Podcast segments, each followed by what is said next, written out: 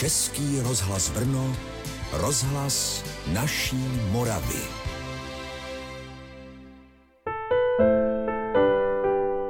Začínají moravské příběhy. Každý týden pravidelně v tomto čase vám vyprávíme životní osudy zajímavých lidí žijících na Moravě.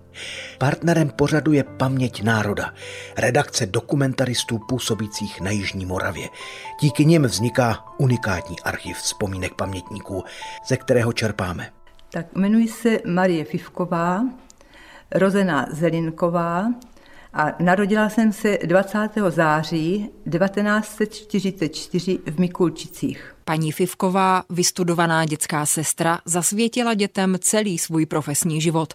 Dlouhá léta vedla jesle v Hodoníně. Po revoluci založila denní stacionář pro děti s postižením.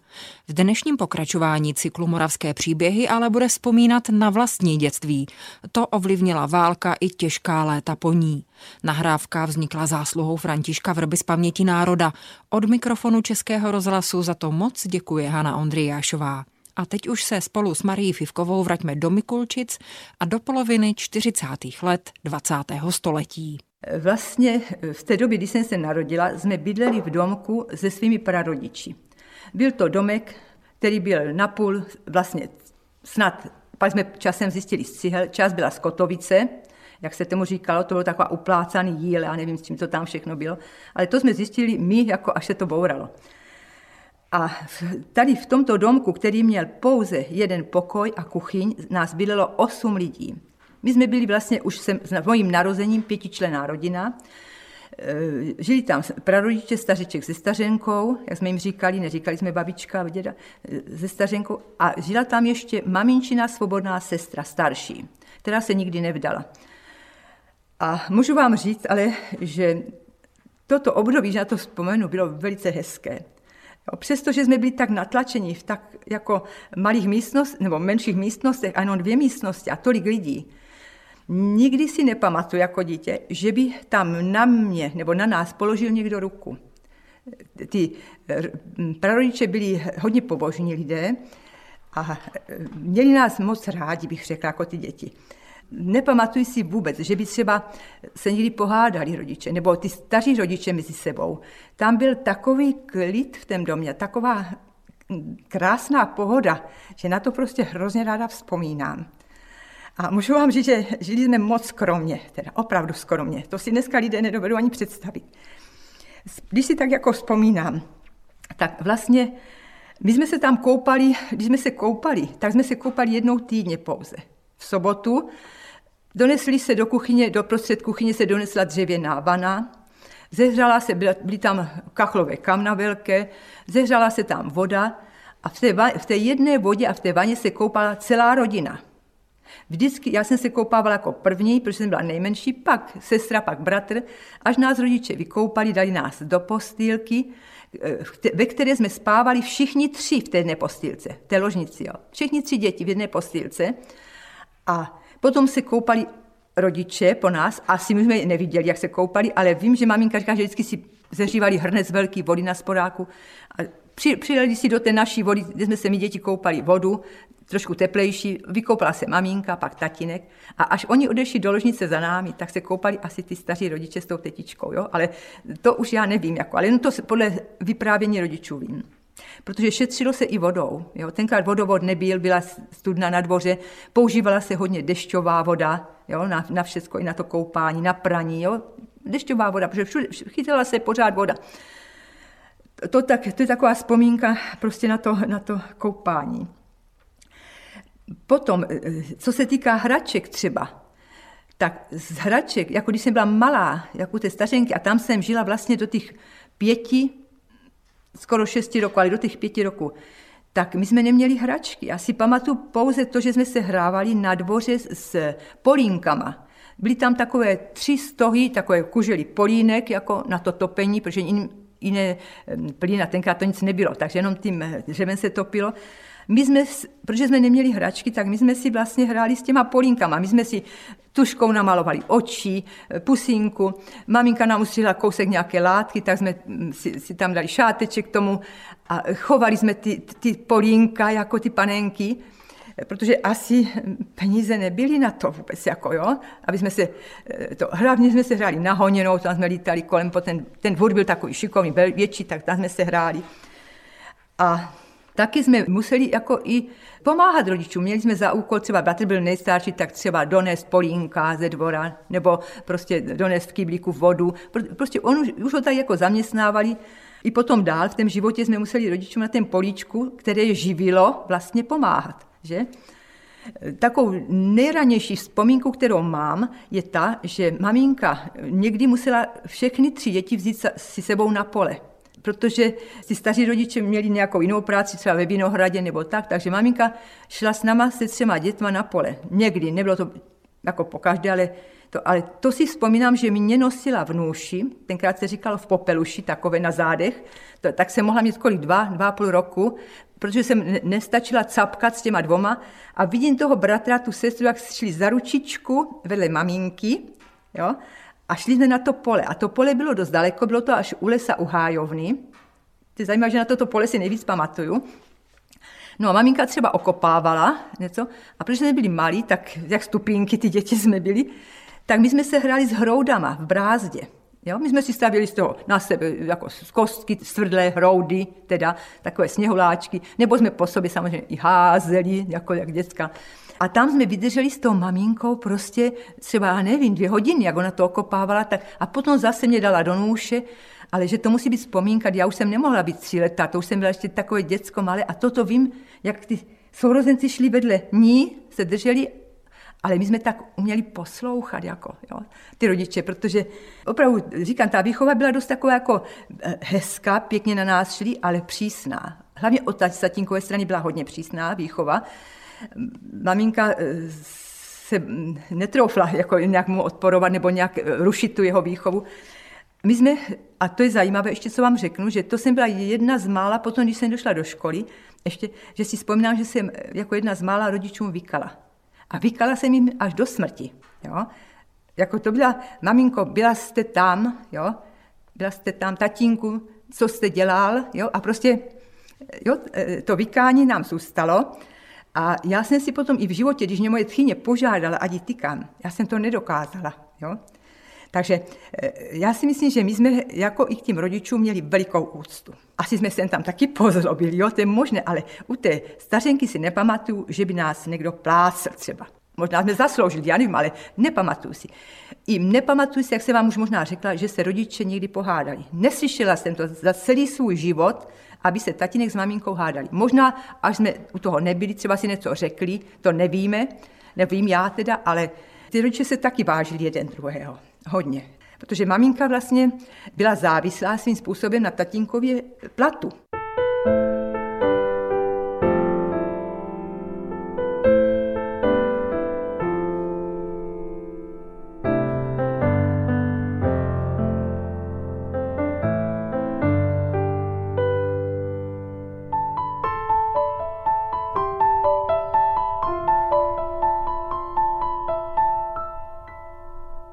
Tatínek pracoval, co si vzpomínám, na dráze, byl vyučený jako zámečník a opravoval ty pární lokomotivy. To vždycky říká, když jel do Břeclavy do práce, že on vlastně musí vylez na tu lokomotivu a tam těch komínů, co si mm, opravovat nebo tak. Takže vydělával jedině tatínek, maminka dělala na ten políčku s těma rodičama, teda co, co nás živilo, dá se říct. Protože stařenka měla eh, krávu, tenkrát tam byla kráva, byly tam eh, prostě prase, bylo, slepice, tak já, jako, když si na to vzpomenu, nemohu říct, že by jsme zažili nějaký hlad vyloženě, protože tam se žilo z toho, co se vypěstovalo. A taky třeba vám řeknu, že maso, maso se jedlo maximálně dvakrát za týden. Vždycky v neděli bylo maso, někdy ve čtvrtek. A když si na to vzpomenu třeba, jako co se jedlo, jako co si tak vzpomínala, tak se dělalo většinou z toho, co se urodilo, třeba fazole s kroupama se jedly, jo? Nebo se jedla fazole, fazolová omáčka s vajíčkem, protože vajíčka slepice byly tak s vajíčkem. Dělalo se hodně e, z těsta, jako, buď se dělaly belešky, které maminka nesmažila, ty se pekly na plotně, protože byla plotná, tak to byly opečené suché belešky. To a mazalo se to třeba povidlama, které se vařily doma. Ty povidla se vařily ve velikém kotli, venku na dvoře, to byl kotel, jak když se prase třeba zabil, tak kotel, tam to bylo plné švestek a to se vařilo dva dny. Jeden den ráno se začalo, vařilo se celou noc a druhý den byly hotové. A oni se tam střídali u toho vaření všechny ty maminčiny sestry. Oni už měli svoje domácnosti, bydleli už jinde, ale na toto vaření hm, švestek přišli. Všechny, a jako postupně se domluvili, která přijde, vystřídali se, protože takovým velkým kopistem se to muselo míchat. Jo? A potom se zase, až se to druhý den uvažilo, tak se to rozdělili si ty rodiny mezi sebou, té, té rodině. Takže toto silo, nebo piery se dělali. Dneska se tomu říká kinuté knedlíky, jako vařené ve s nějakým prostě ovocem třeba, nebo s těma povidlama, posypané mákem, protože mak jsme pěsto, rodiče pěstovali. Jo? Takže to a hlavně, co se pilo kravské mléko. A můžu vám říct, že si vzpomenu, jak stařenka seděla na té štokrlce, takové té židličce pod tou krávou a dojila ji do toho hrotku, se tomu taky říkal hrotek, tak my děcka tři jsme doběhli s plechovýma hrníčkama a z toho hrotku to mlíko teplé, napěněné, i někdy s chlupem kravským jsme si nabrali a přímo tam v té maštali jsme to pili. A teď jsme se dohadovali, kdo má větší pěnu kolem pusiny. Představte si, to nebylo ani převařené, to nebylo nic, jo, jak dneska se to, tak to, to, to, to jsou takové vzpomínky, kdy prostě toto jsme jako tam ty stařenky pili. A ještě další vzpomínku mám na stařenku, která jako jedinou si pamatuju, maminku už tak ne u tohoto, ale stařenka zadělávala eh, v díži, takové zadělávala těsto na chleby, protože chleby jsme si pekli, měli jsme e, režnou mouku, tak e, jako žit, žitnou mouku, dá se říct, říkalo se tomu rež, a to vlastně, když se sklidilo, tak se to u mlinářů namlilo a měli jsme mouku, takové, u toho domu byla ještě komora, kde to teda bylo. A stařenka pekla, zadělávala, to si moc vzpomínám, že jsme seděli na takové lavce děcka pod oknem a dívali jsme se, jak ona to zadělává tím, tou velkou vařejou. A udělala tak, myslím, že čtyři bochníky, které dávala do ošatek slaměných. A to se potom zaneslo k pekařům. Ten pekař nějaký pan Dinka bydlel přes dva domy od nás, od toho našeho domečku, a my jsme to tam s maminkou zanesli. Ale když se chleba upekl, pan Dinka už jako pekař stál venku a volal děti, pojďte si pro chleba, už je upečený. A můžu vám říct, že velice často, velice často jsme tam šli pro ten chleba my. Maminka říká, děti, běžte pro chleba, nemáme peníze. Představte si. Tak my děcka, no nám to bylo, ještě jsme to tak nevnímali, nemáme peníze tak jsme utíkali pro ten chleba a pan říká, aha, tak jo, zase si to napíšeme. A měl tak, jak se dneska v hospodě piva, tak on si udělal čtyři čárky, že byly čtyři bochníky. Jako, a tam my jsme nebyli jenom naše rodina, tam bylo, bylo víc asi, kdo lidi neměli peníze. Až tatínek něco donesl, nebo maminka šla na trh, nebo stařenka něco prodala, tak se mu to šlo zaplatit. Ale vím, že maminka se tenkrát styděla si, protože neměla peníze. Jo? To nejhorší ale prý přišlo na Vánoce v roce 1953, pár měsíců po měnové reformě. Rodiče Marie Fivkové tehdy stavěli domek a měli našetřené nějaké peníze. O ty zmíněnou měnovou reformou prakticky přišli a svým třem dětem mohli dát pod stromeček každému jen tušku a gumu. Paní Fivková dnes s odstupem času ví, že nejhůř tenkrát o Vánocích muselo být mamince. Já když si dneska vzpomenu, jak ty mamince muselo u toho stromečku být, když mu i tři děti plakali, jo? Muselo to být pro ně hrozné. No ale my jsme děcka se neutrželi, plakali jsme tenkrát. Ale příští rok nám to maminka s by nahradili. A vím, že jsme další rok dostali pod stromeček každá panenku krásnou. Milí posluchači, jak víte, příběhy čerpáme z rozsáhlého archivu Paměť národa. A ta má své srdce i na Jižní Moravě. Pobočka Paměti národa sídlí i v Brně. Sledujte na webu a sociálních sítích Brněnský institut paměti národa. Navštivte ho a podpořte. Přijměte naše pozvání do klubu Přátel paměti národa. Díky vám zdokumentujeme paměť Moravy. Vše najdete na webu paměťnároda.cz. Děkujeme. Český rozhlas Brno. Rozhlas naší Moravy.